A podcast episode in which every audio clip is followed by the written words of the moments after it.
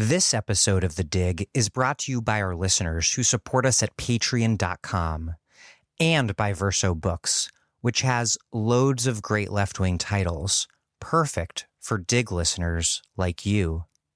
One that you might like is Edward Said, His Thought as a Novel by Dominique Eddé. In this personal portrait of Edward Said, written by a close friend, Dominique Eddé offers a fascinating and fresh presentation of his work, from his earliest writings on Joseph Conrad to his most famous texts, Orientalism and Culture and Imperialism. Eddé weaves together accounts of the genesis and content of Said's work, his intellectual development, and her own reflections and personal recollections of their friendship, which began in 1979 and lasted until Said's death in 2003. Throughout, she traces the connection between personal history and theoretical options, illuminating the evolution of Said's thought. Both specialists of Said's work and newcomers will find much to learn in this rich portrait of one of the 20th century's most important intellectuals. Edward Said, His Thought as a Novel by Dominique Eddé, out now from Verso Books.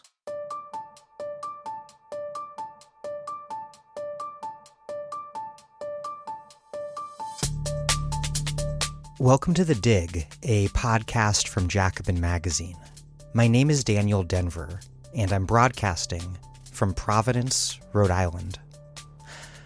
I somehow didn't hear much about the Communist Party as part of my elementary school Black History Month curriculum. But as political scientist Michael Dawson, my guest today, makes clear, black radicalism is at the core of black history. And radical history is incomplete without the stories of the black people who joined both multiracial socialist organizations and independent nationalist ones to fight for their liberation. The decline of the left and the rise of neoliberalism in American politics as a whole, in turn, are impossible to understand without taking stock of the black elite's turn to neoliberalism. And none of this makes any sense without a careful appraisal of how an always thoroughly racialized political economy has shaped the entirety of U.S. history since its inception. Before we get rolling, I'm pausing to ask for your support at patreon.com slash the dig. I started this podcast nearly three years ago, just after the 2016 elections, in the hope of providing the activists building this new, new left with analysis that would prove helpful in the fight to defeat the far right and the extreme center and build a better world in their place. We have been able to do that and to provide all of our episodes for free with no paywalls because those of you who can support us do so.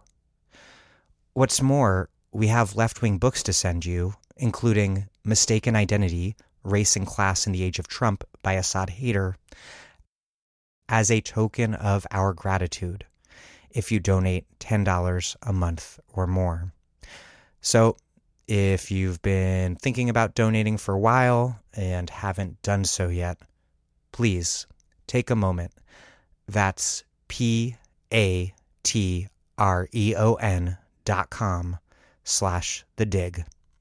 Thank you. And here's Michael C. Dawson, a professor of political science at the University of Chicago and founding director of the university's Center for the Study of Race, Politics, and Culture. He's the author of many books, including Not in Our Lifetimes The Future of Black Politics and Blacks in and Out of the Left. Recently, with Megan Ming Francis, Dawson has launched a nationwide multi university project to study the intersection of race and capitalism. Today, we are discussing Blacks in and Out of the Left and an article that he co authored with Megan Ming Francis entitled Black Politics and the Neoliberal Racial Order, published in the journal Public Culture.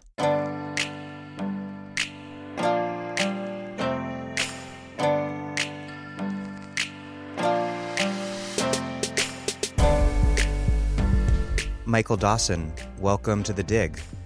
Thanks for having me. It's fun to be here. Where do black radicals fit into conventional histories of the U.S. left? And what does putting black politics at the center of that history reveal that is otherwise obscured? I think um, there's multiple ways to answer that question, of course. And I'll try not to be too much of an academic. But first, I would say that black radicals aren't very much at the center of most histories, or in fact, are to some degrees uh, significantly invisible. So, in one sense, there are some spectacular aspects to black radicalism that are usually included in left histories. I'm thinking most particularly of the coverage, for example, in a standard history of the Black Panther Party uh, for self defense that was extremely active and influential, not just in the black movement, but in, in the radical movement, the Chicano movement, and indigenous movements, um, in the anti war movement even though the Panthers might be covered, the complexities of the Panther Party usually are not. The fact, for example, that ideologies that the Panthers followed um, varied from city to city to a type of almost cultural nationalism in some cases to a fairly orthodox Marxism in other cases. Um, but what I think is even more missed is that the Panthers were by no means the only major black radical organization of the time. So the League of Revolutionary Black Workers, for example, that started in the Detroit area, um, the many collectives that uh, popped up in California, the work that was being done in factories and and the Black Student Union movement. Those that's what is usually missing. So, for example, when you think about the anti-war movement, uh, we think about it as a predominantly white mass movement, which captures half of the pro- half of the terrain, but it does not capture, for example, the massive Chicano mobilization in Los Angeles that led to the August 29th um, movement, or August 28th movement, excuse me. And what's also not picked up, for example, is that even during the civil rights movement, um, as early as the middle 1960s at the March of Washington, we started seeing black civil rights leaders come out against the war. Of course, King famously came out against the war and lost a lot of his support among um, liberal Americans when he did so, saying, um, much as NBA players are told today, just worry about basketball and not politics. Uh, don't worry about foreign policy, that's outside your lane. So the history of black radicalism is, I think, to some degree, central not just to the understanding of the left, but the understanding of support for socialism.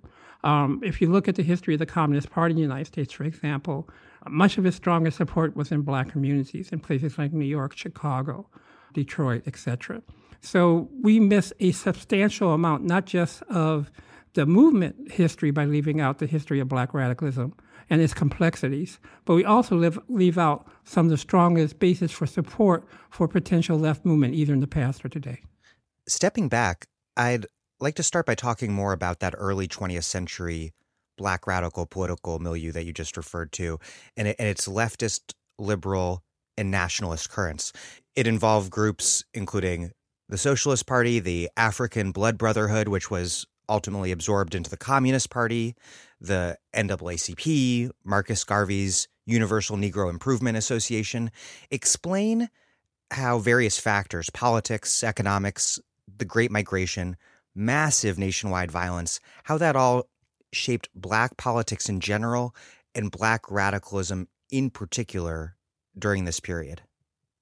So I think we have, as you suggest, several factors that we have to take into account. One, and Let's start with the Great Migration, where we see, as a result of the violence in Jim Crow and the widening of economic opportunities for African Americans in the North, combined with the increasing involvement of white male workers in World War I, we see a massive shift of the black populations first to the east and midwestern cities, and then later, about 20 years later, at the time of World War II, to the west as well. So what we see is a massive shift of blacks becoming urbanized, become, moving into neighborhoods and into cities where they've been relatively small parts, although ongoing parts of the population, and joining, particularly with respect to black men, uh, industrial work, workforce, and with black women, um, domestic workforce uh, primarily. So that's sort of the terrain we're looking at.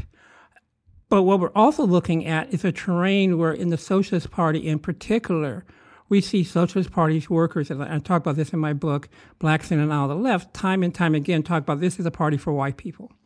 Or that the more liberal, um, to use the word somewhat pejoratively in this context, Socialist Party leaders saying that we're not particularly concerned with the concerns of African Americans, even if we're not particularly racist. There's, they're of secondary concern to the concerns of the working class. So you had African Americans such as Hubert Harrison, others with socialist leanings such as a, the great labor leader A. Philip Randolph, being attracted to the Socialist Party, but also finding that their attempts to build a black movement within black communities was at best ignored and often met with hostility. Out of this clash of violence that took place, that was ongoing, but really reached a massive amount of violence in the summer of, of 1919. We also see a reaction in black communities generally of saying we're going to stand up and defend ourselves and build, and we need to be politically active as well as economically and socially independent. So out of that combination of hostility on the part of the organized white left, massive violence coming from white civil society, massive transformation to becoming a, a, part of a urban working class and urban population more generally, we see African Americans take several political moves. And the two major, the three major strands of African American political organizing at this point are a social democratic tendency, um, at the time represented by Du Bois and others, um, manifested in NAACP, manifested in some of the labor organizing, such as that done by A. Philip Randolph um, and the Brotherhood of Sleeping Car Porters. We see a the largest tendency and the most successful organization, not in terms of what they gained, but in terms of mobilizing African Americans, was the Universal Negro Improvement Association of Marcus Garvey, which was a black nationalist organization, a pan African organization, which called on people of African descent to, to unify politically, culturally, and socially throughout the world and to separate themselves. And then the third tendency is a black left. Um, and a black left that, um, whether it's Hubert Harrison or the uh, people like um, Harry Haywood, who becomes one of the members of Cyril Briggs, who become parts of the African Blood Brotherhood, a black left that sees self determination as an important aspect of black liberation, but also sees uh, African Americans being truly connected to the worldwide struggle against capital as well. Um, and are trying to struggle with the twin task of uniting with other progressive forces, other working class forces, both organizationally and in communities, but also trying to build a black movement that is to some degree autonomous and able to um, f- fight on behalf of African Americans. Of those tendencies in the early part of the 20th century, what we see is a lot of the black left forces eventually joining the Communist Party of the United States. Um, the African Blood Brotherhood, as you already mentioned, pretty much gets subsumed by the CPUSA. Haywood and his brother both go into the CP. Um, a number of of black immigrants from the Caribbean uh, become leading members, of, uh, like Claudia Jones, uh, among others, become leading members of the CPUSA. And the CPUSA becomes quite active in black communities in northern urban areas. Part of the there was some attraction. Even Haywood talks about this in his book, Black Bolshevik.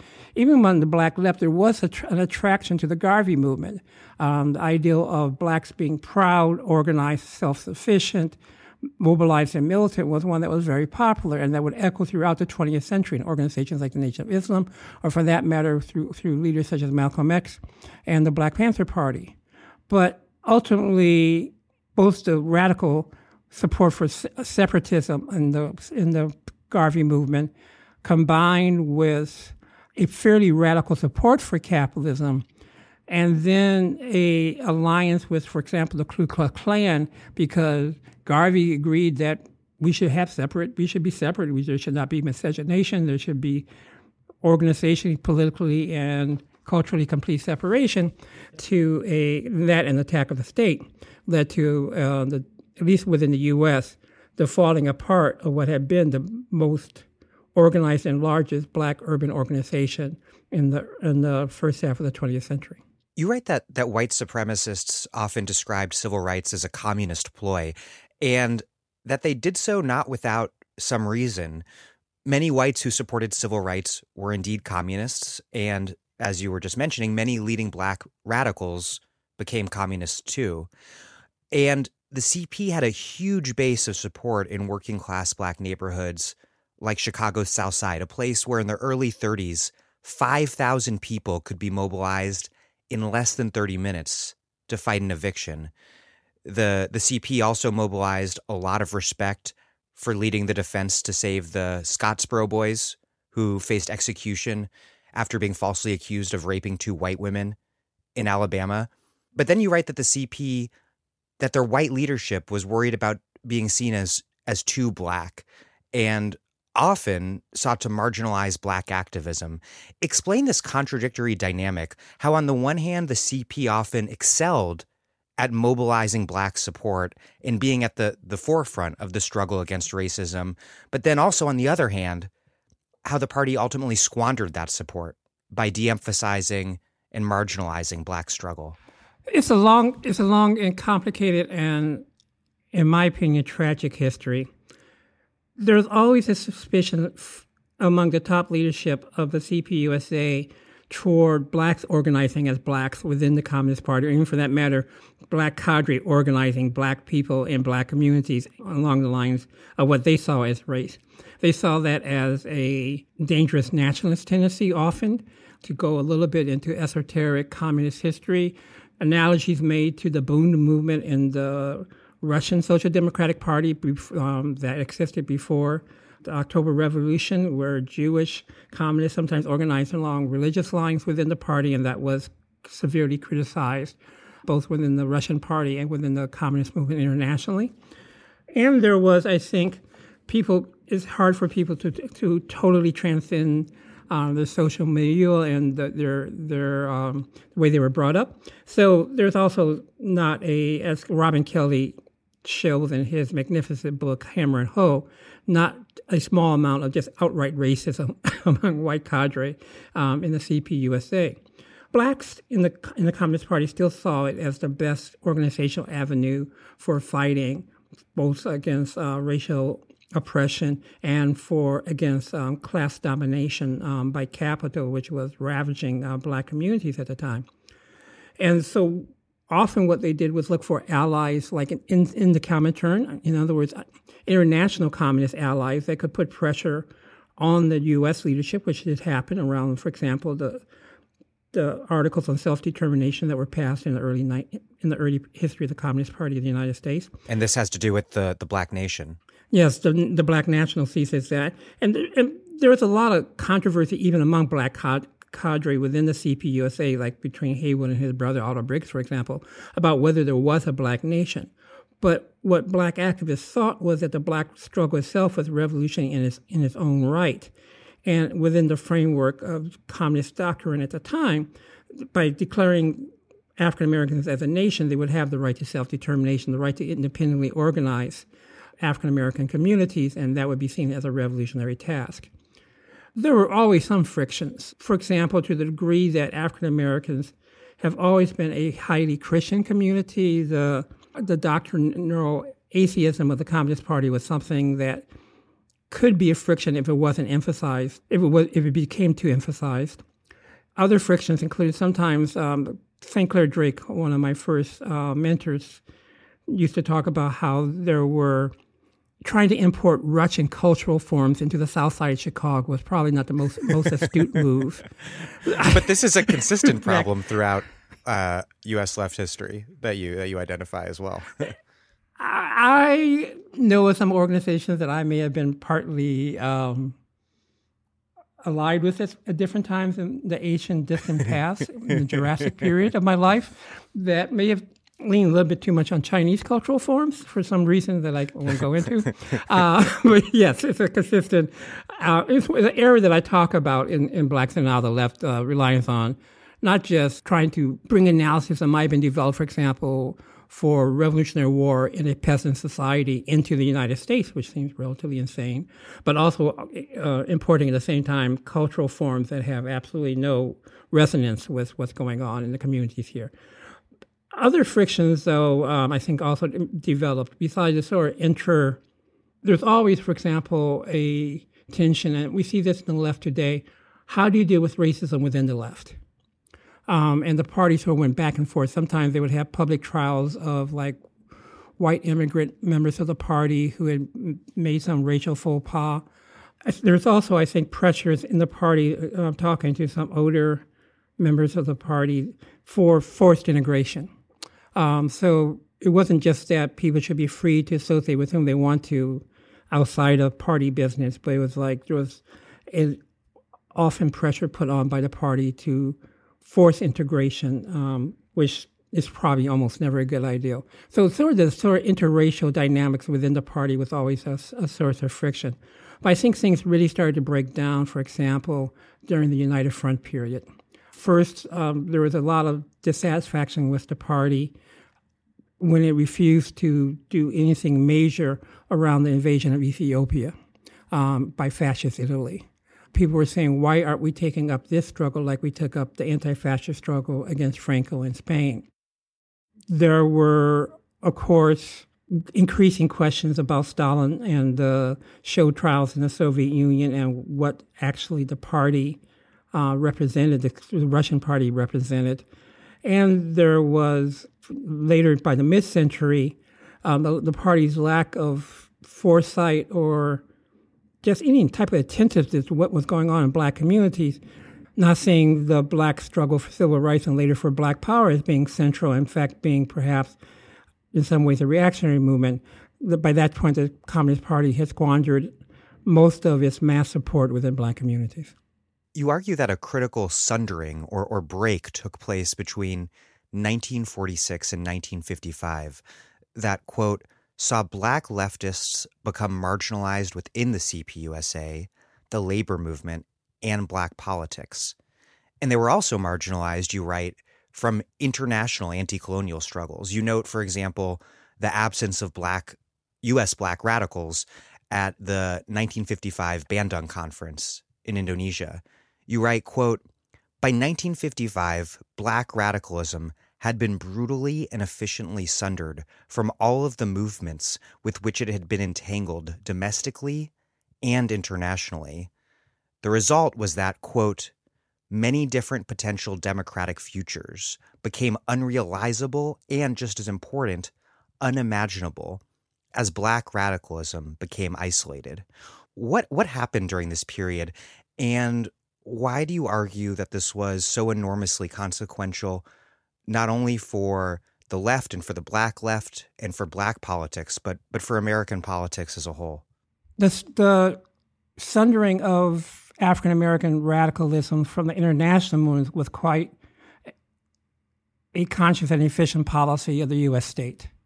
So the prosecution of radicals, uh, whether it was Du Bois or others, their stripping of their passports was one aspect of that. The expulsion um, and deportation of other black radicals from the Caribbean, such as Claudia Jones, who, who we, I've already mentioned, was another aspect. The result was that African Americans were were fighting for their freedom and their livelihoods inside the United States because of massive attacks by the state and forbidden to travel internationally. So that's one of the reasons that there is such a separation.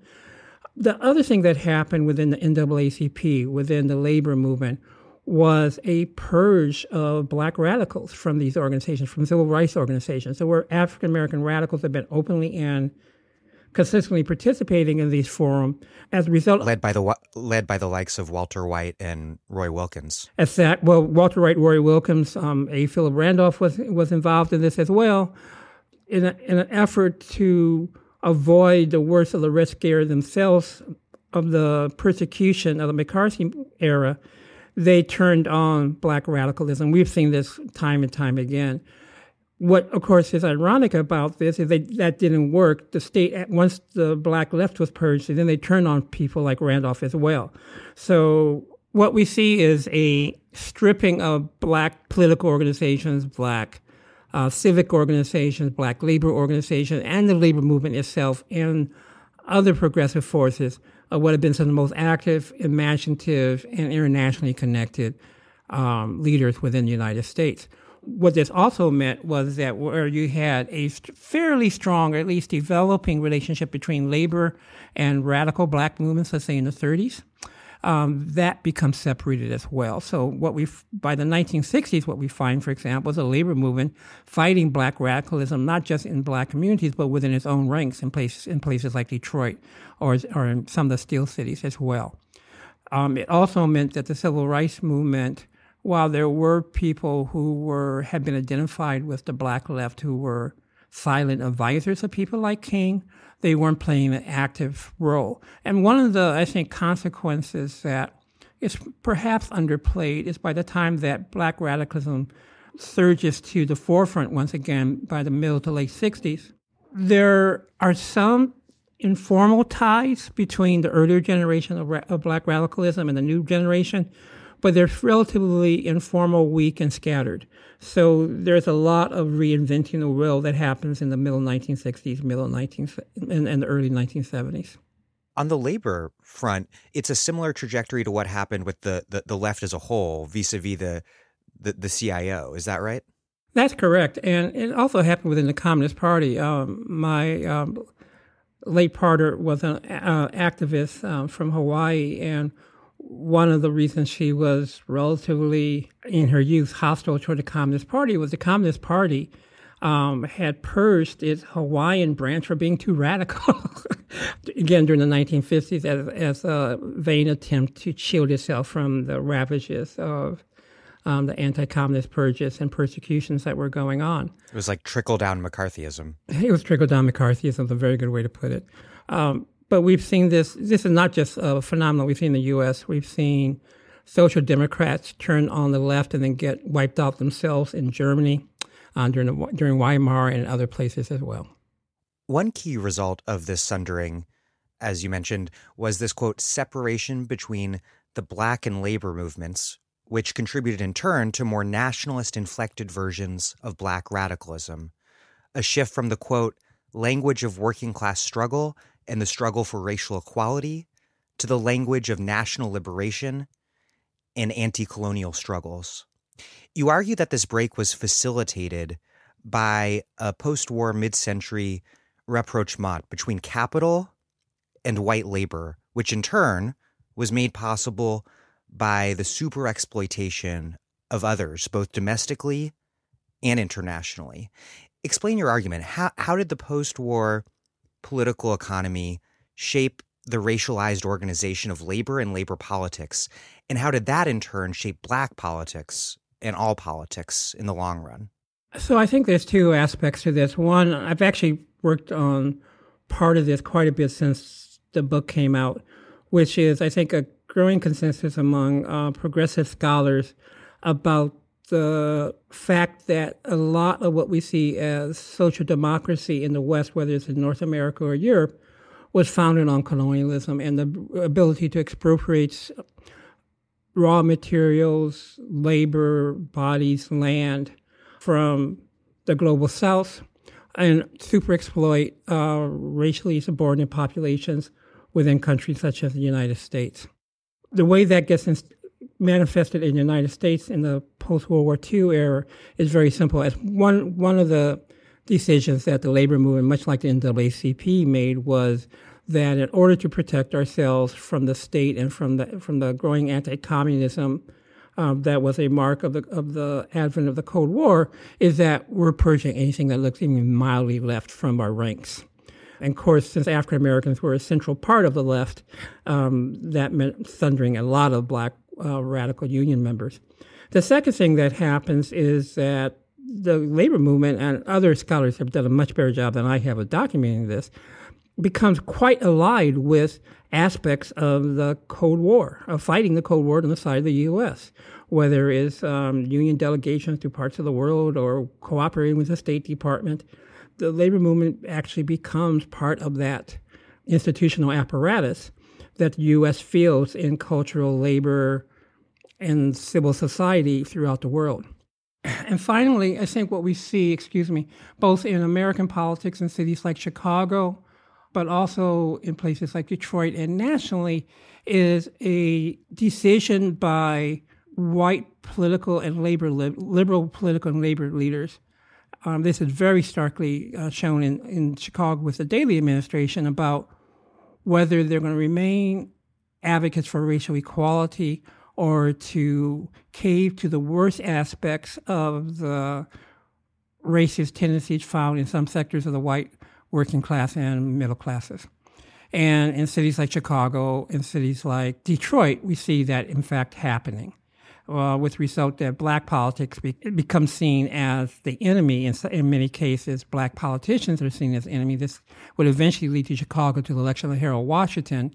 But again, it then forces black politics into a more nationalist mode, not in the sense of necessarily being ideologically nationalist, but in terms of believing that only if we organize along racial lines in black communities will be able to advance demands of those communities because others will not do it. We see this quite actively in the labor movement. And actually, I was a part of this, although I don't want to say it because it sort of ages me. But that's one reason we have black caucuses and unions in the, in the 70s on a massive scale is because questions of racial equality would not be taken up by the union movement, even on such basic questions of shop floor democracy and anti-racism. So whether it's in college campuses, shop floors, or communities, we see blacks feeling the need to organize among themselves, and Chicanos and Puerto Ricans and other uh, people of color saying we have to organize among ourselves or just demands will not be advanced. You write that this mid century moment, this, this sundering, is critical to understanding the Black Power movement that follows. And you write that on the positive side, the Black Power movement was was powerful it was more independent than its black radical predecessors, and it had deep ties to the black grassroots. But then on the negative side, you write that it lacked the context of a, of a unified or broad left, lacked a deep connection to the labor movement, and also that it was doctrinally Maoist.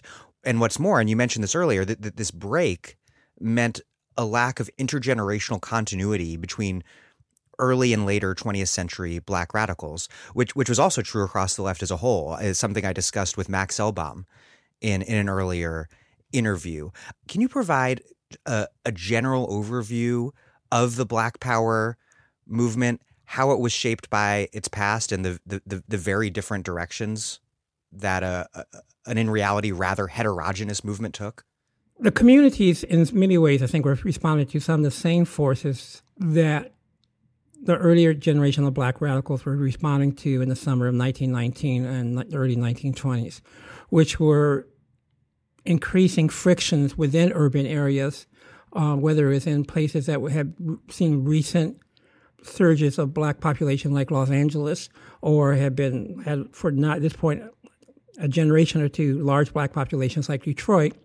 Uh, frictions between interracial frictions within cities, increasing frictions with police forces throughout urban America that unfortunately remains with us to this day, as well as uh, probably a under uh, under understudied aspect of this phenomenon was a beginning of really a shift in American political economy away from manufacturing, uh, away from the type of jobs that could, to some degree, guarantee a decent life for a family and black communities were the first to see, for example, a sharp decline in labor particip- participation rates, a rise in unemployment, and we're beginning to see the first to feel the effects of the shift in the American political economy toward a more service economy as manufacturing got outsourced first to the upper South and then um, entirely outside the, the U.S.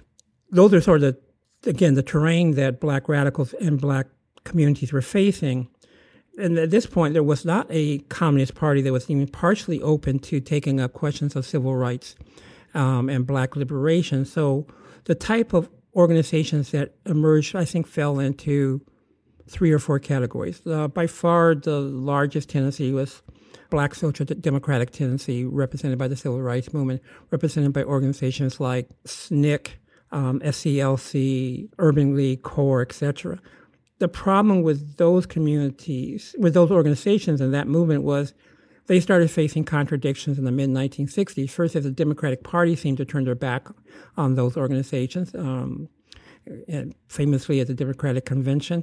Also, as increasing in 1964, exactly, increasing resistance within white communities. Um, first seen by, although he lost spectacularly, Barry, Barry Goldwater laid the foundations for what would become the Nixon and Reagan type of mobilization of racial resentment in white communities, um, uh, building electoral majorities in many states and, and within the electoral college, and the beginnings of a imperialist war that would devastate many black communities as African Americans were in a position to be drafted in surplus numbers and then sent to fight in Indochina.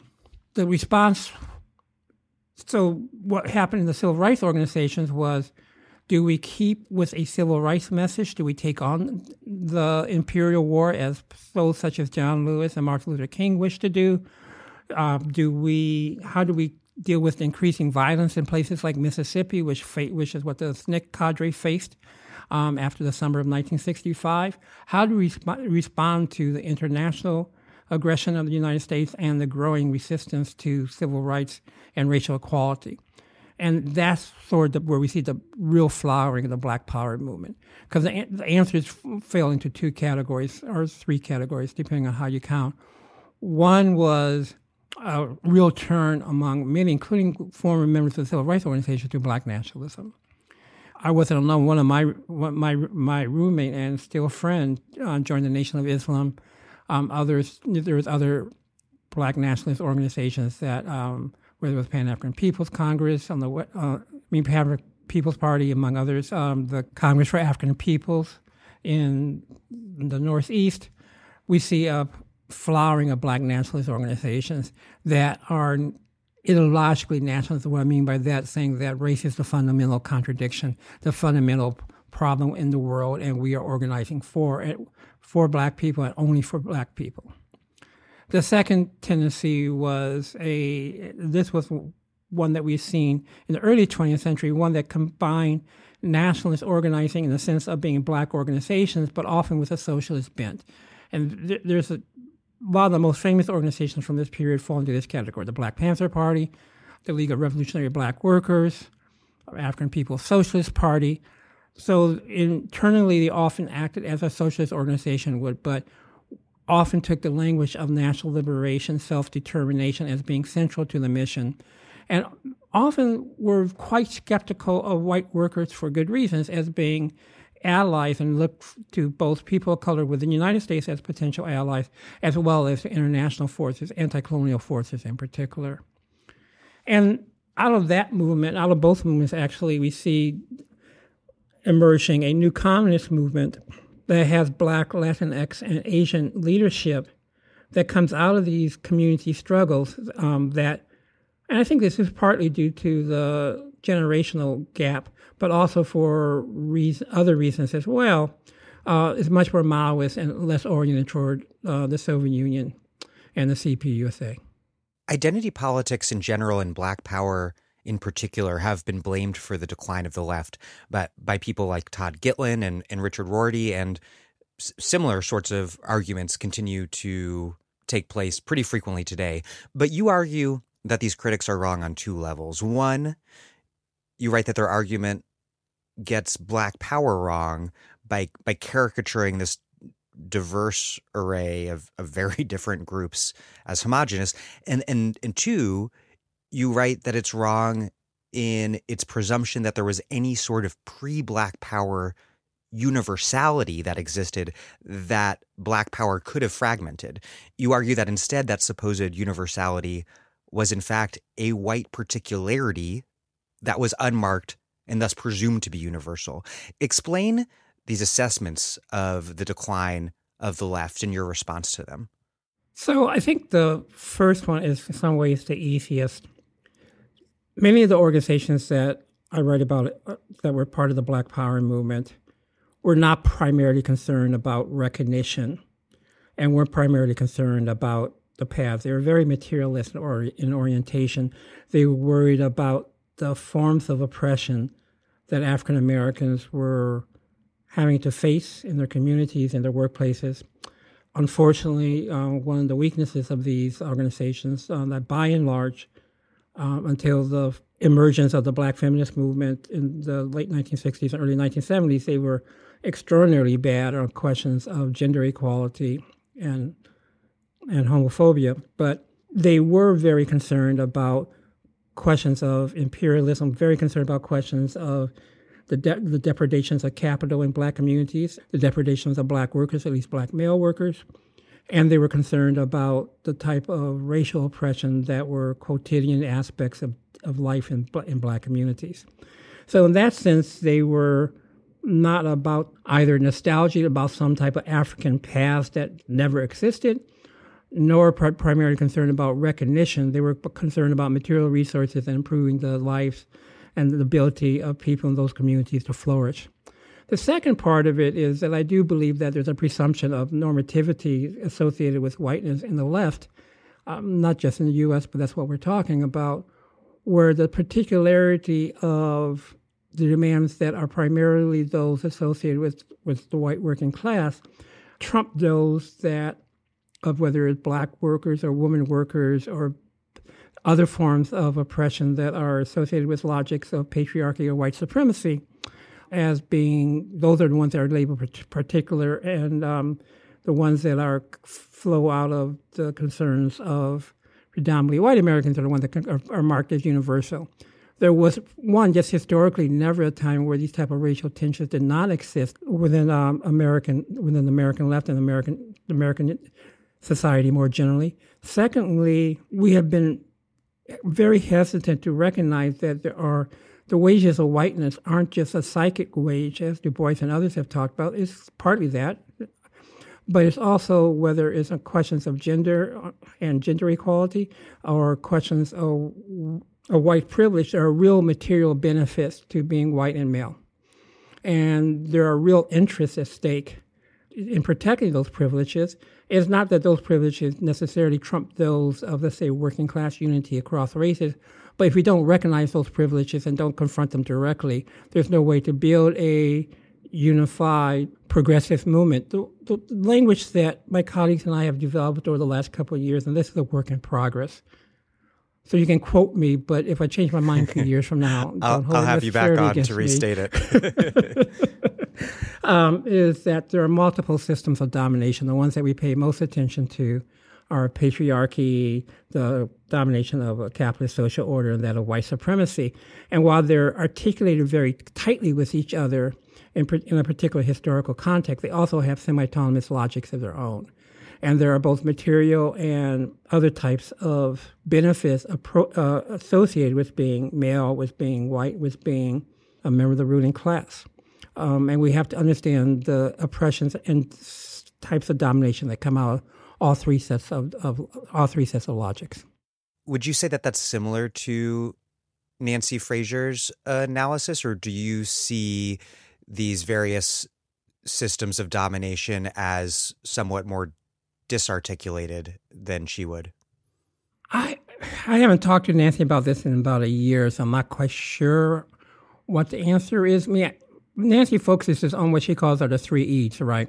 Exploitation, which is ex- associated with the classes, um, domination of the capitalist social order of the working class, expropriation, which um, in some of her relatively recent writing is associated with white supremacy and other forms of extraction of resources, privilege in the name of white supremacy as a system of domination, and expansion, which is the imperial, which is the imperial side.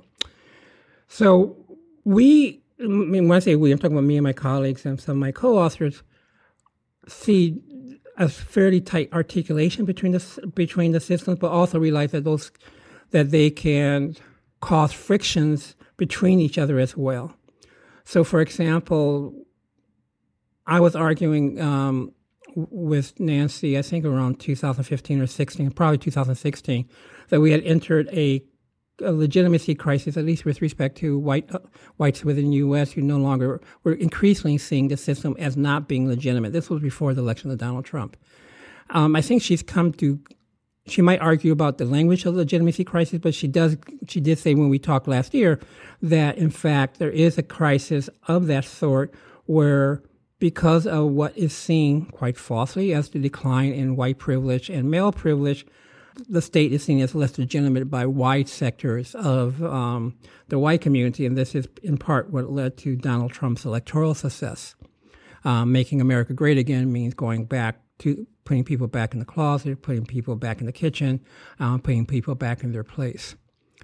Those are the type of frictions that can lead to extraordinary authoritarian rule and oppressions, but can also lead to um, the type of progressive movements that we've seen develop and perhaps have the potential to flourish in the, in the, in the, in the future. You write, quote, Black progress has always been greatest when there is, was an organized, independent black political movement. And you argue that what this should ideally look like is a third path beyond nationalism on the one hand and multiracial organizations on the other to, quote, fight for human emancipation from within Black radical organizations deeply embedded within Black communities and movements. Explain your argument and how you think Black independent groups should relate to both multiracial left organizations and to broader multiracial left alliances, and, and what role should be played by each. So I believe very strongly that there's a role for both multiracial left organizations and independent black organizations as well. I think we're not past the point where both are needed. The former, I think, is needed is that there there are progressive parts of the black community who are not going to be comfortable with multiracial organizing, with multiracial organizations that are still see a primary need for organizing for progressive um, causes within black communities. I think we see much of the contemporary black youth organizing that has been extremely progressive has taken this form. It's also clearly the case, in my view, that multiracial organizations are needed in order to bring together progressive forces across the country within and be able to coordinate and unify. We've seen those types of organizations be able to work together side by side. In some cases, individuals belong to both types of organizations simultaneously. So I don't see it as a particularly normative or moral question about which one's better. I think we need both right now, and I think we need both well into the future. Another question about organization. You argue that misogyny and sexism, and you touched on this earlier, were a huge problem in the Black Power movement, and that the Black feminism that arose partly in response to that provides some critical lessons. You write, quote, We must move from the patriarchal and anti democratic leadership of past Black radical organizations and adopt styles and principles of leadership from the Black feminist wing of black radicalism. You were writing this in around 2009, 2010, I think. And remarkably, since then, the largest, most powerful black movement that emerged after you wrote that, the movement for Black Lives, was very much shaped by just those leadership principles. Can you say a bit about that initial period, what sort of critique black feminists were making, and, and what you make of its long term influence? Sadly, once again, the critique that was being made in, let's say, 1974, 1973, actually earlier, just hadn't been written up at the time, is still germane. We, we see critiques like this going back, for example, to the work of Ida B. Wells at the turn of the 20th century, which is that black women activists and also other women of color faced fairly strong, not fairly strong, very strong um, sexism within the black movement and racism within, and to some degree, classism um, within what they viewed as a predominantly white led women's movement. Um, and we see some of the same dynamics today. So they wanted to argue that you have to deal, and uh, once again, with any type of black movement, not just black movements, the black feminine movement is not homogenous. There's a more nationalist wing, there's a more socialist wing. But the common thread was a strong commitment to dealing with simultaneously with with racism, sexism, and depending on the feminist, um, also homophobia and classism. There, again, there's um, heterogeneity within that movement as well, and that the issues that black women faced could not be put to the side. So one example is uh, at a time in the 1970s when the Detroit Revolutionary Union movement was organizing Detroit, some women workers on the shop floor, I don't remember what plant it was anymore, but one of the auto factories came to the leadership and said, um, were talking about sexual harassment they were facing, and they were saying those are not type of issues um, that are critical to black workers. There were black women workers on the shop floor that had to deal with this every day, but it, those issues were not seen as issues of the working, of the well, the black working class in this case. Those are the type of issues that they say could not be put to the side, and that they would, their supporters and allies would have to fight on a continual basis. And one thing that I think you, you, forgot to mention is it wasn't just the Black Power movement. The Civil Rights movement was equally, was equally sexist as well, as Ella, Ella Baker and others Certainly. have pointed out. out. But one of the things that come that, that I, see, I see as a unifying, and not just me, I mean, but one of the unifying themes of how patriarchy gets manifested in both the civil rights and Black Power movements and Black politics more generally is a sort of focus on a male leader or a leader, period. So one of the things that I was thinking about, and others were talking about, um, that came out of Black feminist theorizing, was a need for a more communal, collective, democratic leadership. Ella Baker talked about this many years ago, and that's what we're seeing emerge out of the Movement for Black Lives, um, BYP 100, Assata Sisters, and many other organizations that are doing work in these communities today. It's remarkable, given this historical trajectory that that you're laying out, that today's movement is so often led by queer black women. I think what's true in most, org- I don't know about most, but many organizations in black and other communities, that these organizations have always been led by women. And we may, they may or may not have been queer um, at the time. Often people did not feel confident for good reason and revealing their sexuality. But even when they were led by women, the women didn't get credit for the leadership. And we see this in the civil rights movement.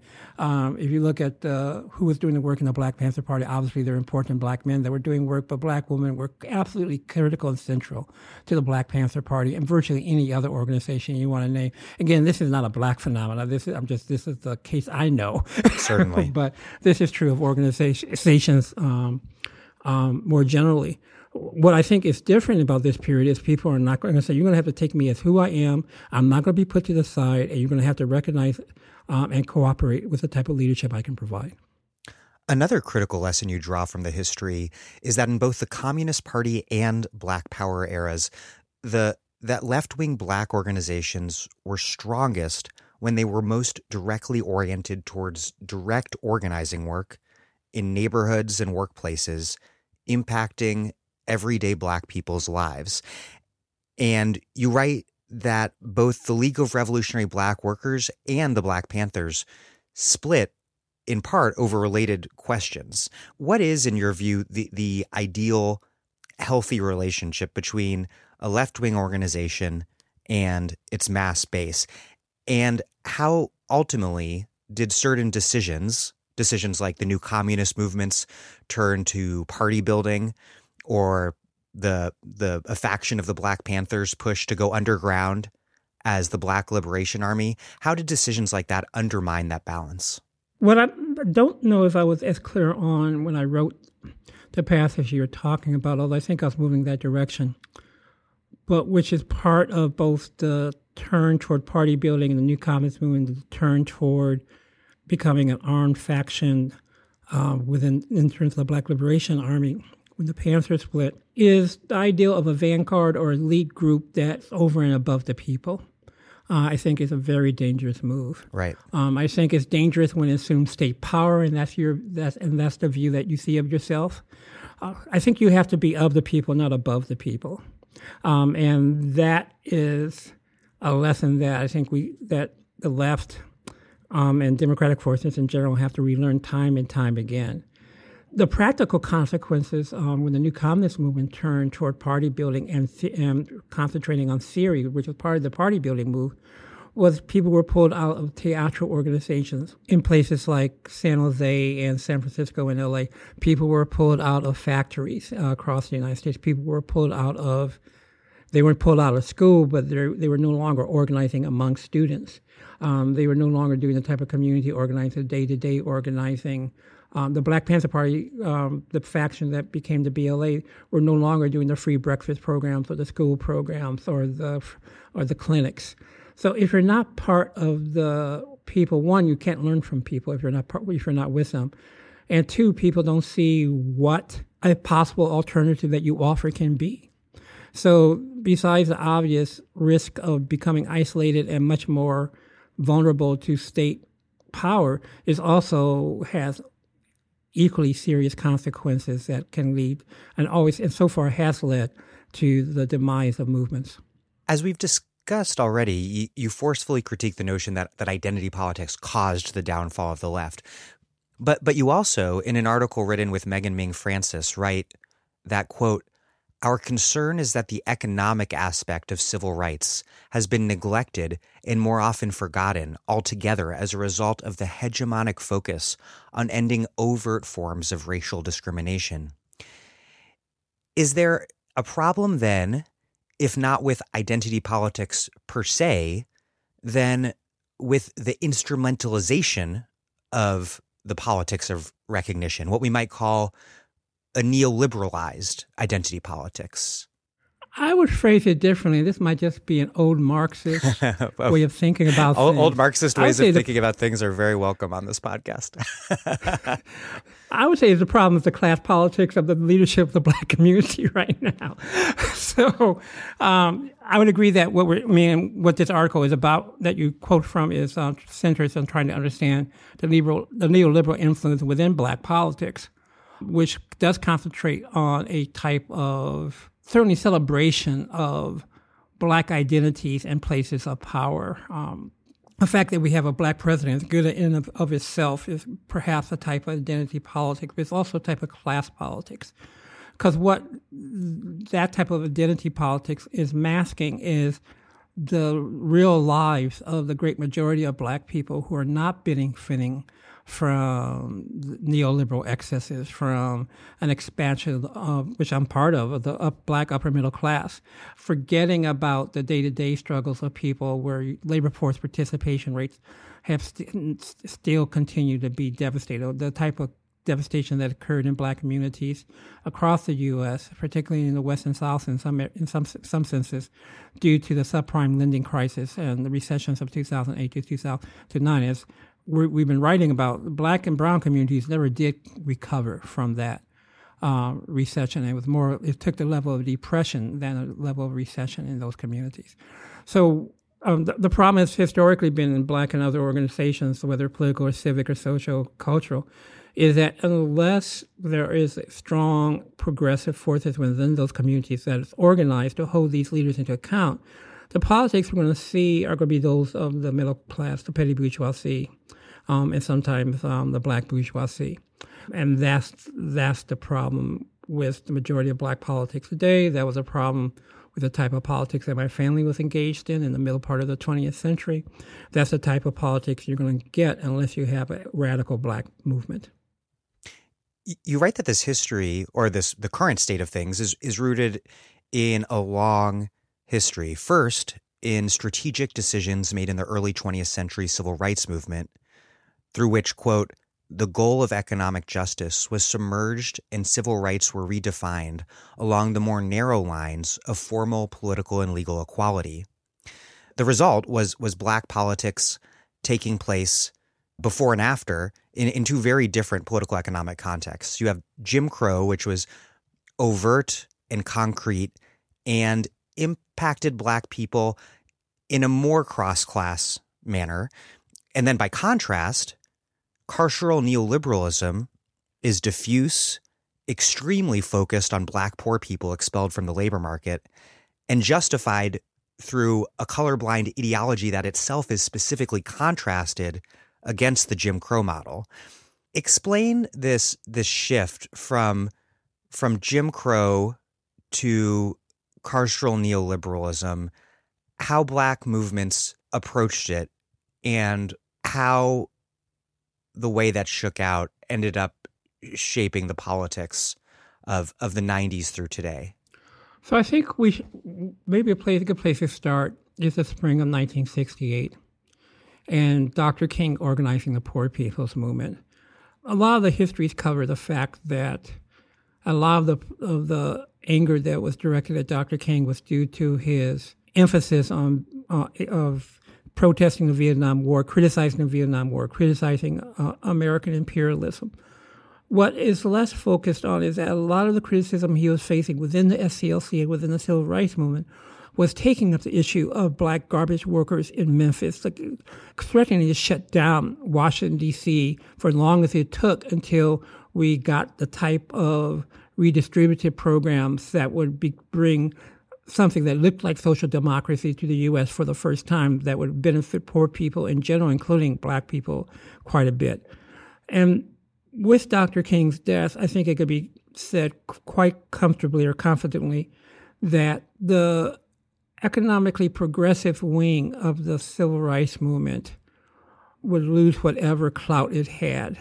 And within the Black Power movement, particularly among the revolutionary nationalists and the Black left, there was certainly an increasing focus on issues of, as I mentioned before, trying to fight the type of super exploitation of black workers, the type of ways that capital was um, devastating black communities, both rural and urban, and an increasing understanding of the dangers of the carceral state that was emerging at the time. But with the defeat of the black left and the earlier, I would say, defeat of the social democratic, uh, economically redistributive wing of the civil rights movement, at that point, by let's say the Reagan years, we really don't have an organized presence within black politics that's paying attention to what's happening in the poorest black communities, whether it's in the workplace, whether it's the extraordinary drop in labor force participation, um, whether it's the type of precarity that black women are facing when they're trying to work two or three jobs at once to support a family. Those type of issues are no longer being dealt with on a systematic basis by organized forces within black communities, whether social democratic or more radical. And you write that part of the, the problem was that the left across the board, including the black left, failed to understand what post Fordist economic restructuring meant for the racialized politics of class. I, explain your argument the left had had a model of organizing at the point of production, whether it's the Detroit Revolutionary Union movement or Fred Hampton. I'm talking about within the black left, but um, whether within the Communist Party more generally or in, uh, the uh, New Communist movement, you organize at the point of production. That was supposed to be the cent- central strategy for organizing um, a successful, transformative political movement the party production was moving to Malaysia, was moving to the border with Mexico, it was moving to Taiwan, it was moving to Shanghai. Uh, it was not in Detroit, it was not in Chicago. It was no longer in the hills of northern Alabama, which is where a lot of capitalists moved after they got they uh, were fleeing the organizing of black and brown wor- workers in the cities. It left the United States. More generally, what we have not been paying attention to is the financialization of the economy, as many economic sociologists and economic historians, both in the United States and Europe, have been describing over the last 10 years.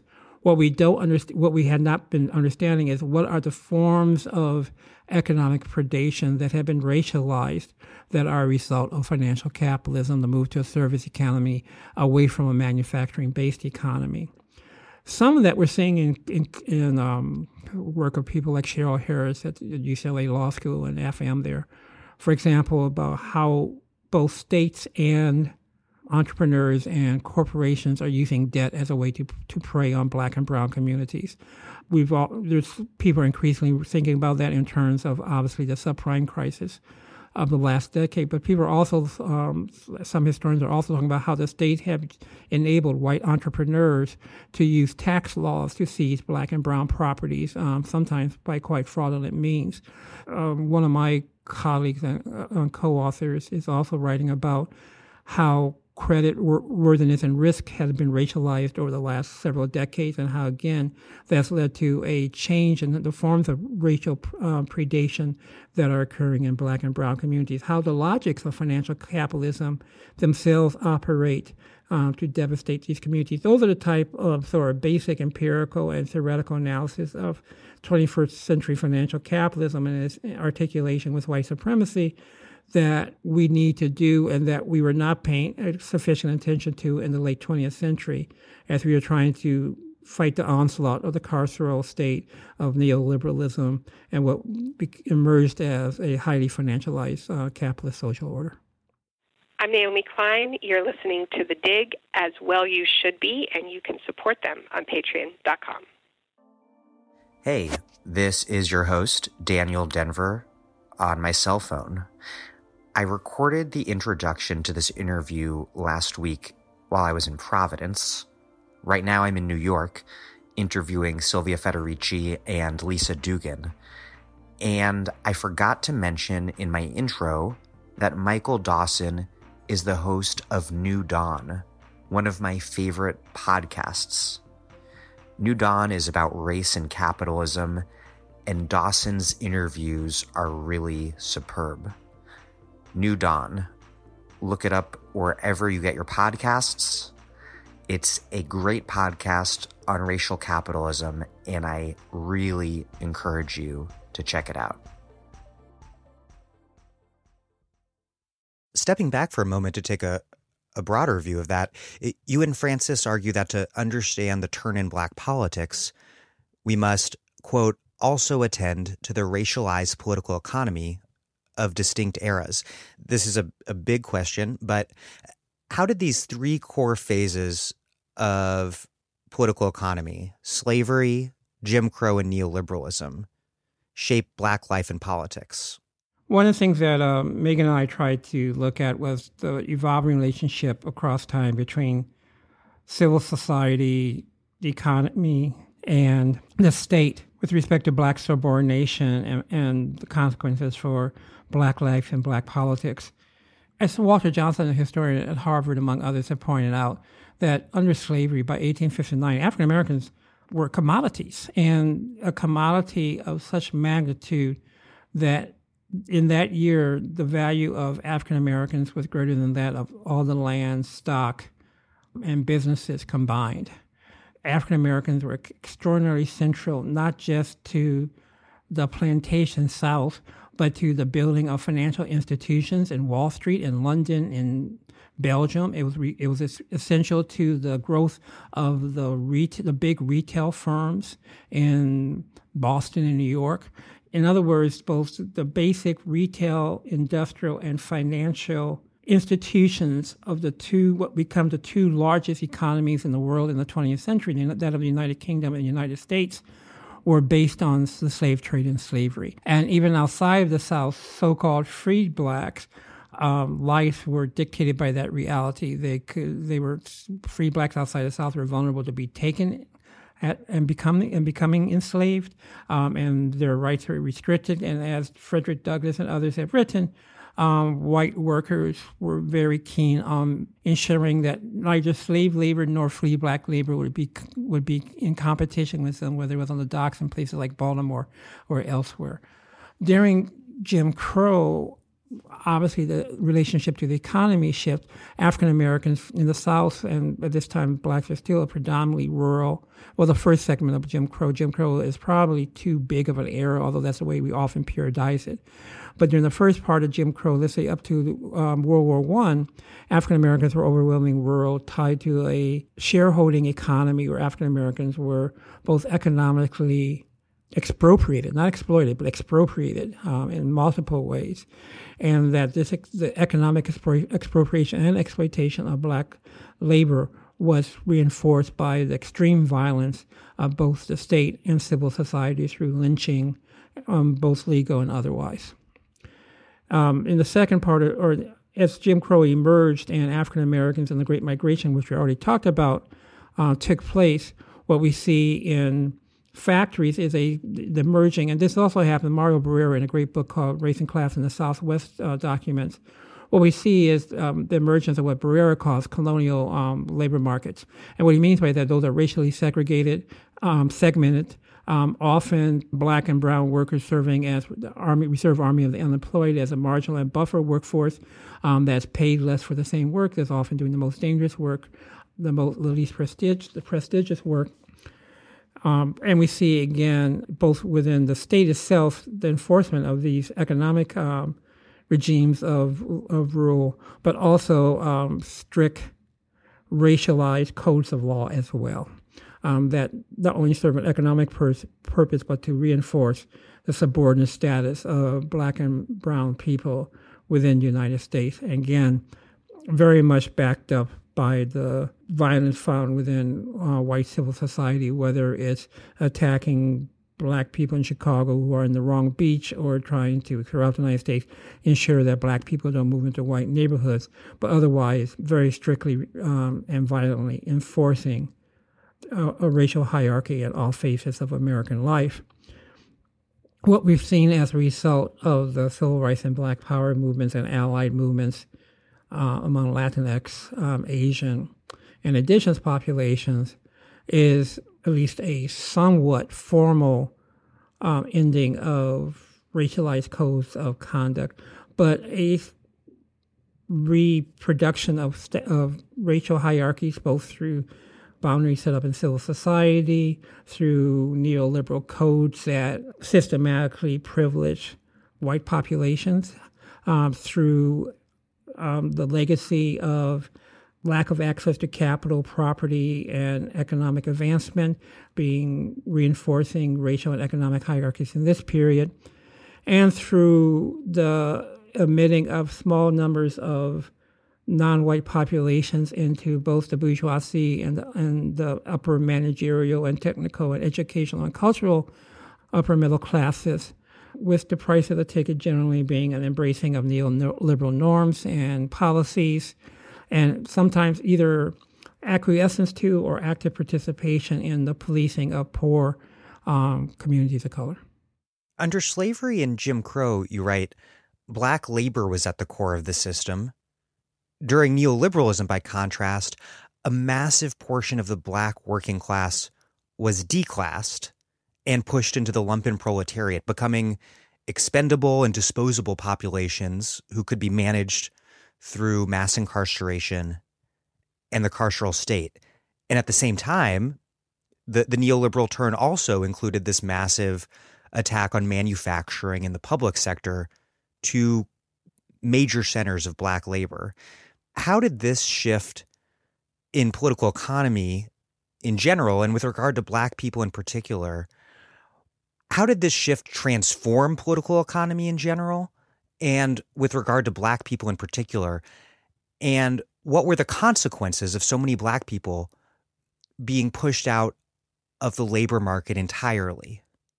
One of the surprising findings when I was very early in my career was doing some work on black, some of my initial work on black political economy. I found that by the 1950s, blacks were one of the most, if, and perhaps the most unionized sector of the of the American workforce, and this was accompanied by the fact that blacks were also and and uh, Latinx populations some of the most militant um, segments of, of the of the workforce as well, um, as we see both in some of the public employee unionizing that was done in the 70s and 80s and later and through today with we can see it in teachers unions for example but also in some of the private sector um, unionizing as well. One of my colleagues at University of Michigan was a quantitative demographer, and he was curious about why all the Japanese auto plants were moving so far away from black populations. He did a quantitative analysis and showed that that statistically Japanese were siting their auto plants in urban areas as far away from black communities as they could. And so he being a relatively more audacious professor than I am, he asked top end managers for Japanese auto firms why were they placing um, their plant, new plants so far away from black communities. And what he told them was that they were told that by the big three that you don't want, if you want to avoid, if you want to have labor peace, don't be anywhere near a black community.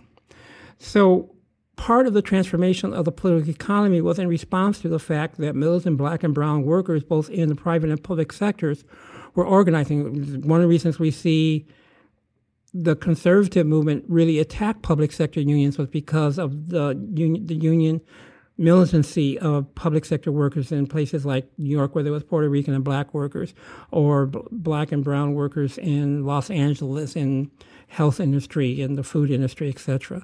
So one of the shifts we see is first a move of manufacturing out of unionized sectors of the United States to like North Alabama to other areas where there had not been a history of either unionization or, for that matter, industrial manufacturing, and then eventually outside of the United States altogether. the shift for the for the black communities were extraordinarily devastating. You can see it in Chicago, you can see it in Detroit, you can see it in St. Louis. Um, the blacks work disappeared. Work disappeared, and so predominantly black suburbs in places like Chicago, where the workers had worked in, in predominantly steel and auto mills and had a pretty good life. Um, those communities became totally devastated, became extremely poor overnight. We see unemployment rates of which are high by American standards of 10% in black communities, and some communities so, soared to 80%. Uh, where labor force participation in some inner city communities drops to below 10%, um, as Sudhir Venkatesh um, documented in his, some of his early work um, in the projects in Chicago. So what we see is particularly this affected black, and this was also accompanied under the Nixon and Reagan administrations, but also conservative Democrats like Carter and, as well, with a reduction in the size of the state. So the, manufacturing and public sectors, which have been the engine of black economic advancement, were the sectors that were most under attack and the ones that uh, most shrunk. Um, the ones where whose unions were most attacked, both legally and by um, and by other means. So work disappears. The way you manage, particularly these population, is through incarceration. And what we see among black women is, and this is something that um, Adam Geraci has pointed out, is that it's not that women of color disappear from the workforce in some way that some that black men do, but their work becomes much more precarious, where you um, where when you work, how long you work is not known in advance. The, the work is so poorly paid, you work two or three jobs. Both of these types of phenomena have, whether your work disappears or, or becomes unbearably precarious, has enormous um, imp, um, import for the ability to organize, for the ability to build movements if people's lives are this precarious um, and this desperate. You write that Obama's campaign, quote, more than anything, was a spectacle, a cynical manipulation of what potentially was a moment of transformative politics. What was the hope that Obama mobilized? And how did the contours of the neoliberal political economy that you've been explaining both make the so called post racial era possible while simultaneously obscuring its political economic context? So there's two aspects to this uh, the public opinion work that I've done and my colleagues have done across the country show very clearly that there was an extraordinary surge of hope and political hope among African Americans um, in the periods of 2007 2008 after reaching an extraordinary level of desperation in 2005 that had been building for 20 years and reached its climax with um, the human made disaster aftermath of Katrina what the hope was was that maybe African Americans could, in fact, one day become equal, because the majority of African Americans thought, uh, great majority of African Americans believed, according to all our, our, our survey work, that blacks would not become equal within the, their own lifetimes, and perhaps never at all within the United States. That's how, and 80% of African Americans believed that. That falls to just below 50% right after the election in 2008, but rapidly becomes very, blacks become disenchanted once again. So the spectacle of hope for a future in the United States is what Obama is able to mobilize. But one of the reasons I got very ugly phone calls from my relatives, and I'm throwing all the sorts of shade in multiple directions for coming out against uh, um, the Obama candidacy was that those of us who actually lived in Chicago knew that he had made his career by running against the black left. so, uh, and that he had always pushed neoliberal policies that were not in the interest of black poor people. One of my former students worked for him and said that their electoral strategy was to ignore black poor people and to unite the black and white middle class, black and white unite, but along different class terms that I think the CPUSA envisioned. I don't think those of us from who were politically paying attention in Chicago were surprised by the neoliberal turn that the Obama administration took. But what it did allow, and this is where I talked about the spectacle aspect, was a masking of the true re-inscribing the the bailout of the banks, not of homeowners, the lack of attention paid to devastated communities, the increasing levels of deportations that were occurring under the Obama regime.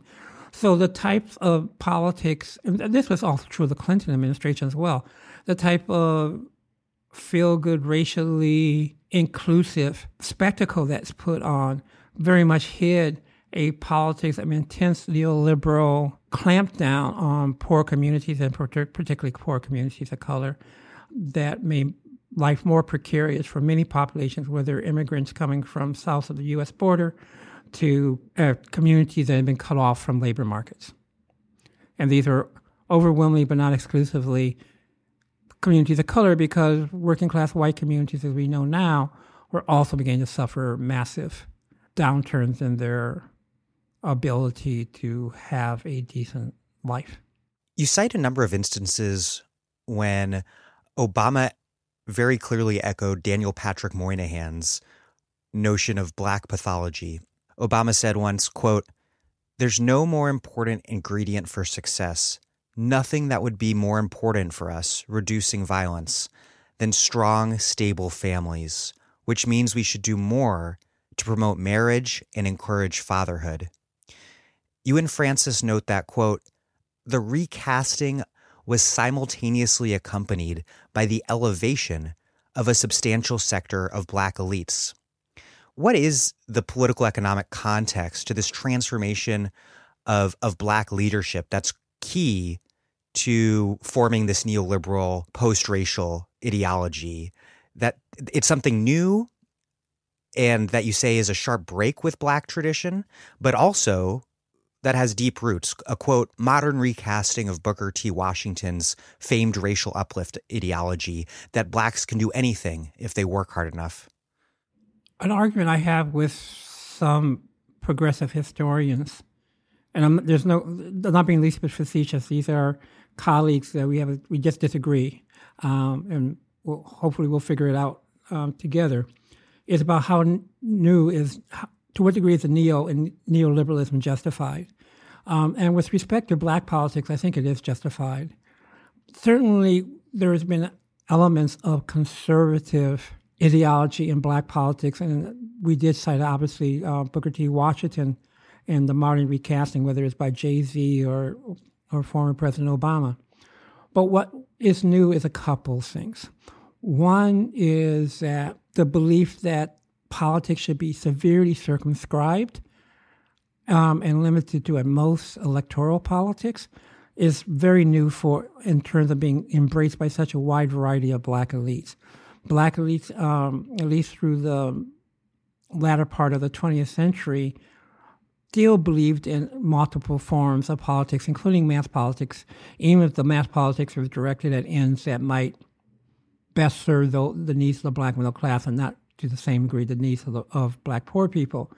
To the degree to which black elites also adopted culturalist understandings of, of poverty, black and otherwise, I think it's also um, much the degree to which it has happened is, is new for African Americans. African Americans have generally embraced a combination of stru- structural explanations, with those being dominant, to um, explanations that are now um, the culture in these communities are the problems that they face. And with a attack on black radicalism as being, and we saw this in the March 2008 speech on race that that Obama did, where you know with or with attack on Reverend Wright, but really attack on black radicalism as being inappropriate, not only unnecessary but inappropriate for black politics at this time. That those have become dominant I think, are the hallmarks of, of neoliberalism in black politics. And it's not just in black politics. Um, black studies departments at one time were bastions of black radicalism. Today, they're providing a lot of the academic infrastructure for the type of beliefs, neoliberal beliefs I just described. So we're seeing these types of um, neoliberal beliefs in black elites in culture and, and popular culture we're seeing it in formal culture. So, um, among someone like Wynton Marsalis being an example, um, Jay Z in popular culture. We see it in the academy, as I just described, including in black studies departments, which are, by and large, there are exceptions, no longer bastions of radicalism. And we see it, of course, um, in black politics, which is probably the least surprising place to see it. One thing that comes to, to mind in terms of black studies is just the sort of vitriolic response that Cornel West was met with when he made very straightforward criticisms of Obama very much in line with with a traditional black left critique. I don't think it's surprising given the neoliberal turn in the academy, academy among African American faculty that people did not come to West defense or at least have an open debate that by the by and large the the major response was to attack um, Cornel West. You and Francis cite Jay Z as rapping, quote, I got a problem with the handouts. I took the man route.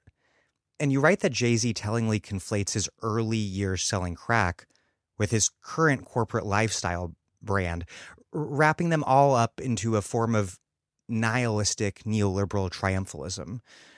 And you write that Jay Z and Obama are both avatars of a similar sort of politics. Quote, for black neoliberals, legitimacy is grounded in an individualism where hedonistic, consumerist, capitalist actions and achievements are often celebrated as advancements in the crusade for black progress and an actual vindication of the sacrifices and struggles of the past. How does consumption, in particular, work to legitimate both the current black elite and the broader neoliberal politics that they are part of. We could actually move that into the contemporary period with respect to Jay Z. Not that we were writing about something that happened 20 years ago when we wrote the article on black neoliberal politics, but several people have accused Jay Z of throwing Colin Kaepernick and people like Eric Reid under the bus by when he inked the deal between Roc Nation and the and the National Football League. And I think the point is quite the same, where he said, you know, we have to move beyond kneeling. Is we have to move the the consistent message we get from black neoliberals is that we have to move beyond protest. And the implicit part of that, we have to move beyond protest, is that the structural problems that face poor black and brown communities are no longer either structural and or and can be uh, surmounted by individual effort. And the way that we can see that is and demonstrate that is by the ability of those of us can have quite extraordinarily comfortable and affluent lifestyles. And that in fact one of the ways we know our success is by what we consume. One of the things that we emphasized in the article to some degree is that there's different versions of black neoliberalism. One is more consumptionist um, oriented. Certainly, I think in black popular culture, the the consumption aspect has been over has been a central um, aspect for quite some time now. But it, it's not just black neoliberalism we're talking about. We're talking about uh, American life has been very much oriented around conspicuous dis, uh, displays of cons- consumption as a mark of, of success. Our current president is one of the best examples of that. All made possible by debt. All made possible by debts and by discriminating against black and brown renters and by other types of patriarchal white supremacist and capitalist behaviors, some of which would be criminal in any other context. In terms of uh, the role consumption that consumption plays, the the article that you wrote with Francis also to me suggested a more radical critique of of cultural appropriation, which is, you know, often the sort of thing that sparks a lot of controversy on the internet. The idea that I picked up reading your piece is that it's not so much the just offensiveness of, of cultural appropriation that's the problem, but really the way that certain things are being depoliticized and laundered into a brand or you you have another Jay-Z quote in your epigraph my presence is charity just who I am just like Obama's is. Obama provides hope. Whether he does anything the hope he provides for a nation and outside of America is enough. How do you see cultural appropriation which is which is so often i think in internet flame wars defined as just someone who who doesn't have a group based right to use a certain symbols and, and language offensively doing so. How do you see that relating to a, a, a broader commodification of black culture and depoliticization of it? I, I'm less worried about cultural appropriation, except when it's done in such a way as to deny opportunities to people from uh, given communities. Uh, I'm thinking about some of the, for example, anime-based movies, which you wouldn't wouldn't realize came from Asian culture if you, if you didn't know the know the source material. I am much more worried about the commodification in general about the commodification and depoliticization, whether it's the commodification of Malcolm X, the lack of understanding of what his message was, or Dr. King, or any one of a number of others. Uh, where they become symbols for American capitalism as opposed to some of the most bitter critics of American capitalism. I think the trend toward one of the aspects of, of emphasizing consumer progress or the the focus that we see in some hip hop, for example, but in any type of media with conspicuous displays of consumption, is the equating of consumption with success. When a central part of the black political tradition, not just the black radical tradition, was equating success with communities moving forward and having the ability to have better lives, both politically, economically, and socially. And that has been lost in a good part of the messaging we have seen coming out of popular culture, coming out of politics, um, coming out of American society more generally. And that's part of the problem we see with the type of emphasis on, as Jay Z would put it, popping tax, as opposed to progress being measured not by what you can get from Versace or from from Barney's, but what you can actually get in terms of people having better lives, the ability to feed their families, the ability to be included in making the type of decisions that affect their lives uh, and the lives of their children. One really powerful line in this piece along those lines is when Jay Z explicitly knocks Common um, and says, Well, I would like to rap like Common Sense, but I've made money instead. Right. And I think, I mean, that's Jay Z's attack on, on Common or implicit attack on Common is not anything new in black communities, uh, in black in black culture there's a lot of arguments among jazz musicians in the late 50s and early 60s and late 60s for that matter um, in terms of being true to um, the art or in terms of trying to make money. The question is not that we should necessarily condemn an artist who decides that, um, to take a more commercial bent. But what I, what I think where we're strongly criticizing some artists um, and other types of elites and leaders is by equating that decision with progress for black people as a whole as opposed to individual success. Post racialism, as we've discussed, is is facilitated by the contours of the of the present political economic order, or at least you that's what you were arguing about a decade ago. Since then, we've seen the rise of Black Lives Matter, a militant anti borders immigrant rights movement, and a newly powerful socialist left on the one hand, and on the other, the Trump presidency and an explosion of white power violence. So it seems to me that this period that that you were describing a few years ago, this post-racial order has entered into a crisis of sorts. What do you make of how these politics have changed since you wrote the texts that we've been discussing? And and what does that say about about changes in the political economy? What I've been writing for the past couple of years that, that's related to your question is that it's become increasingly difficult for the capitalist social order and the racial state to be able to convince people that their lives are getting better, particularly white working people and broad sections of the, of the white middle class, and B, that they can maintain their racial and gender privileges as well. And this has produced a type of crisis within white communities about lack of confidence in the future. And this lack of confidence in the future could go one of a couple of different ways.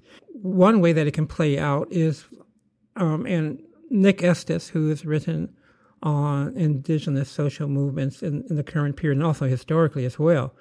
And is, a recent guest on this show. Is that in places like North Dakota um, in the Midwest, we see indigenous forces um, with allies such as representatives from the Movement for Black Lives, but also with um, some members of the white working class and unions coming together to fight environmental depredation. So one way it can play out is that people who have seen their interests at odds in the over the past century or so, if not longer, are beginning to see that maybe they have some common interests that and this could be a great force in progressive movements.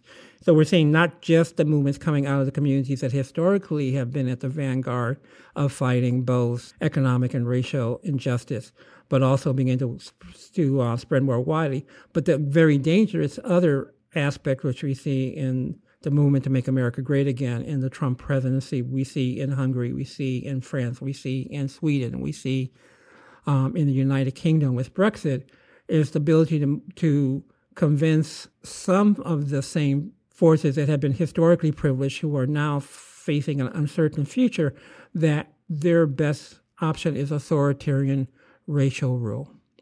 Um, and that is where we see the explosion of white violence. We see the support for uh, President Trump and Brexit and other right wing movements in Europe. We're at a period that will be quite volatile um, in the foreseeable future as the left and the right try to convince wide segments of populations in multiple places, including places like Brazil, for example, that the way forward is either an authoritarian right that has a strong racial and racist um, aspect to it, or a more popular and progressive movement that can unite ac- across various movements. And that's a conflict that is also very much in Brazil and the US and elsewhere developed around the the issue of fossil fuel extraction and extra- it's, it's, it's, developing around fossil fuel extraction. It's going. We're going to see it around water, um, as massive segments of the population of this planet have increasingly less access to, uh, to water.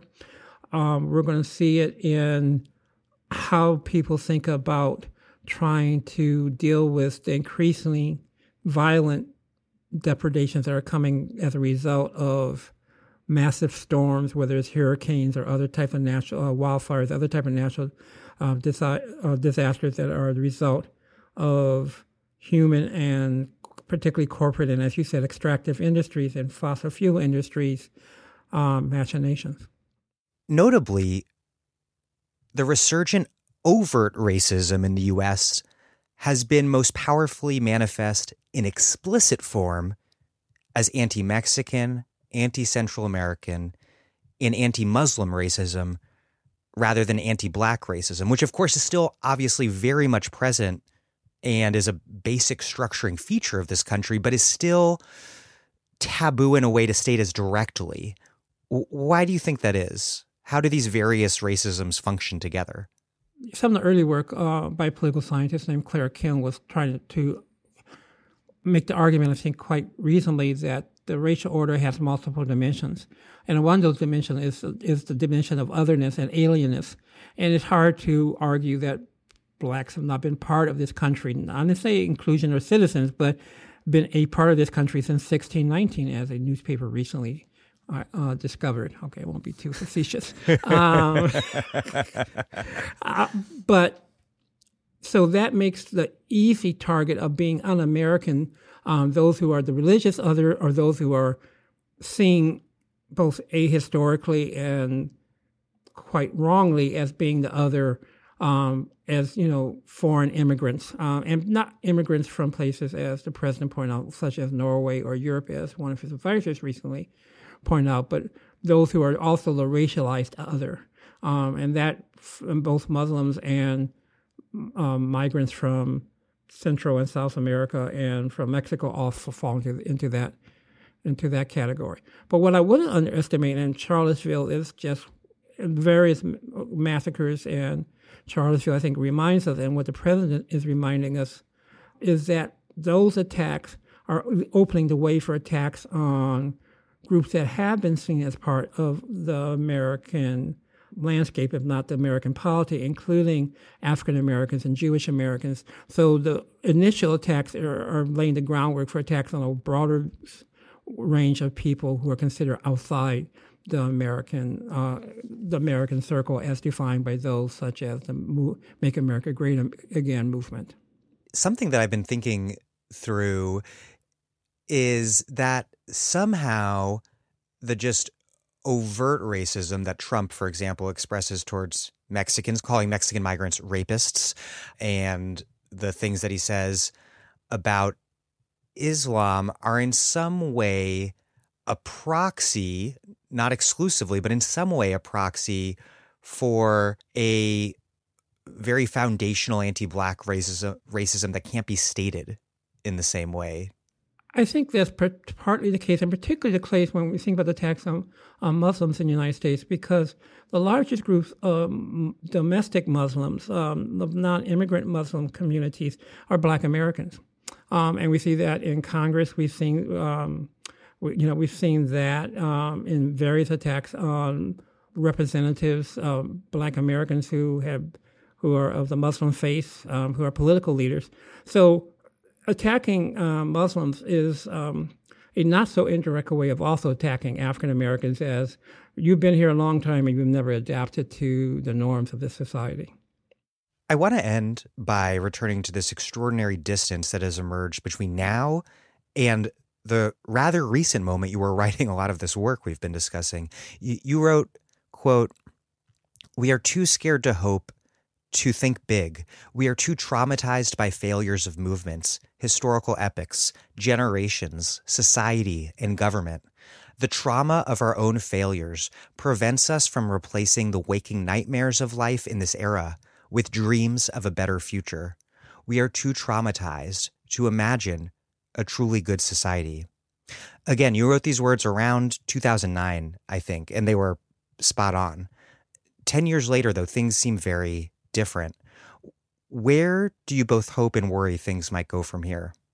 What I hope is that I think, as we've seen, and as you alluded to several times, is that the people who are building the movements for uh, Black Lives, um, BYP 100, people who are building Asala Sisters and the, all the other groups across the country, the immigrant rights movement, um, a lot of these are being led by people who aren't 30. They haven't failed in the same way some of us old folks have. Uh, so um, they haven't been traumatized by failure. I think the other p- part of that is that things have gotten so worse that people are saying we have no choice but to stand up. Um, and this has often been the case when movements have got off the ground. That we we can we can accept these conditions any longer. My fear is that um, I do believe that is a positive development. The fear is that in this country and in other countries, whether it's Brazil, the UK, or some of the others I have mentioned, um, there are groups of previously privileged people who are somewhat privileged, not totally privileged, but somewhat privileged people who see their lives and their futures as being in disarray, and they might turn to the authoritarian impulse as they did in Weimar Germany in the 1920s, as they have turned toward fascism in the 20th century, and in many places seem, whether it's Italy um, with the collapse of the government or Brazil in its most recent elections, turning toward authoritarian right as the supposed, um, if not bringing back a better economic, like bringing order back to society. That's the fear. Well, Michael Dawson, thank you very much. Thank you. It's been a pleasure.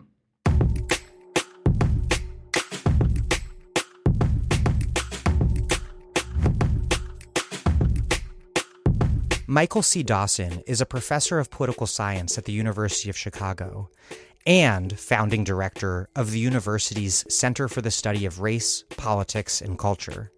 He is the author of numerous books, including Not in Our Lifetimes The Future of Black Politics and Blacks in and Out of the Left. Thank you for listening to The Dig from Jacobin Magazine. As Marx once said after noting that the discovery of gold and silver in America, the extirpation, enslavement, and entombment in mines of the Aboriginal population, the beginning of the conquest and looting of the East Indies, the turning of Africa into a warren for the commercial hunting of black skins, signaled the rosy dawn of the era of capitalist production. While other podcasts have only interpreted the world in various ways, our point is to change it. We are posting new episodes every week. The Dig was produced by Alex Lewis, music by Jeffrey Brodsky. Our communications coordinator is Julia Rock. Our senior advisor is Thea Riofrancos. Check out our vast archives at thedigradio.com. Follow us on Twitter at thedigradio, and please find us wherever you get your podcasts and subscribe. If it's on iTunes or wherever, please leave us a nice review. Those reviews help introduce us to new listeners. What also does that is you telling your friends about the show. Please make propaganda for us. And do find us at patreon.com slash the dig and make a monthly contribution to keep this operation up and running strong. Even a few bucks is huge.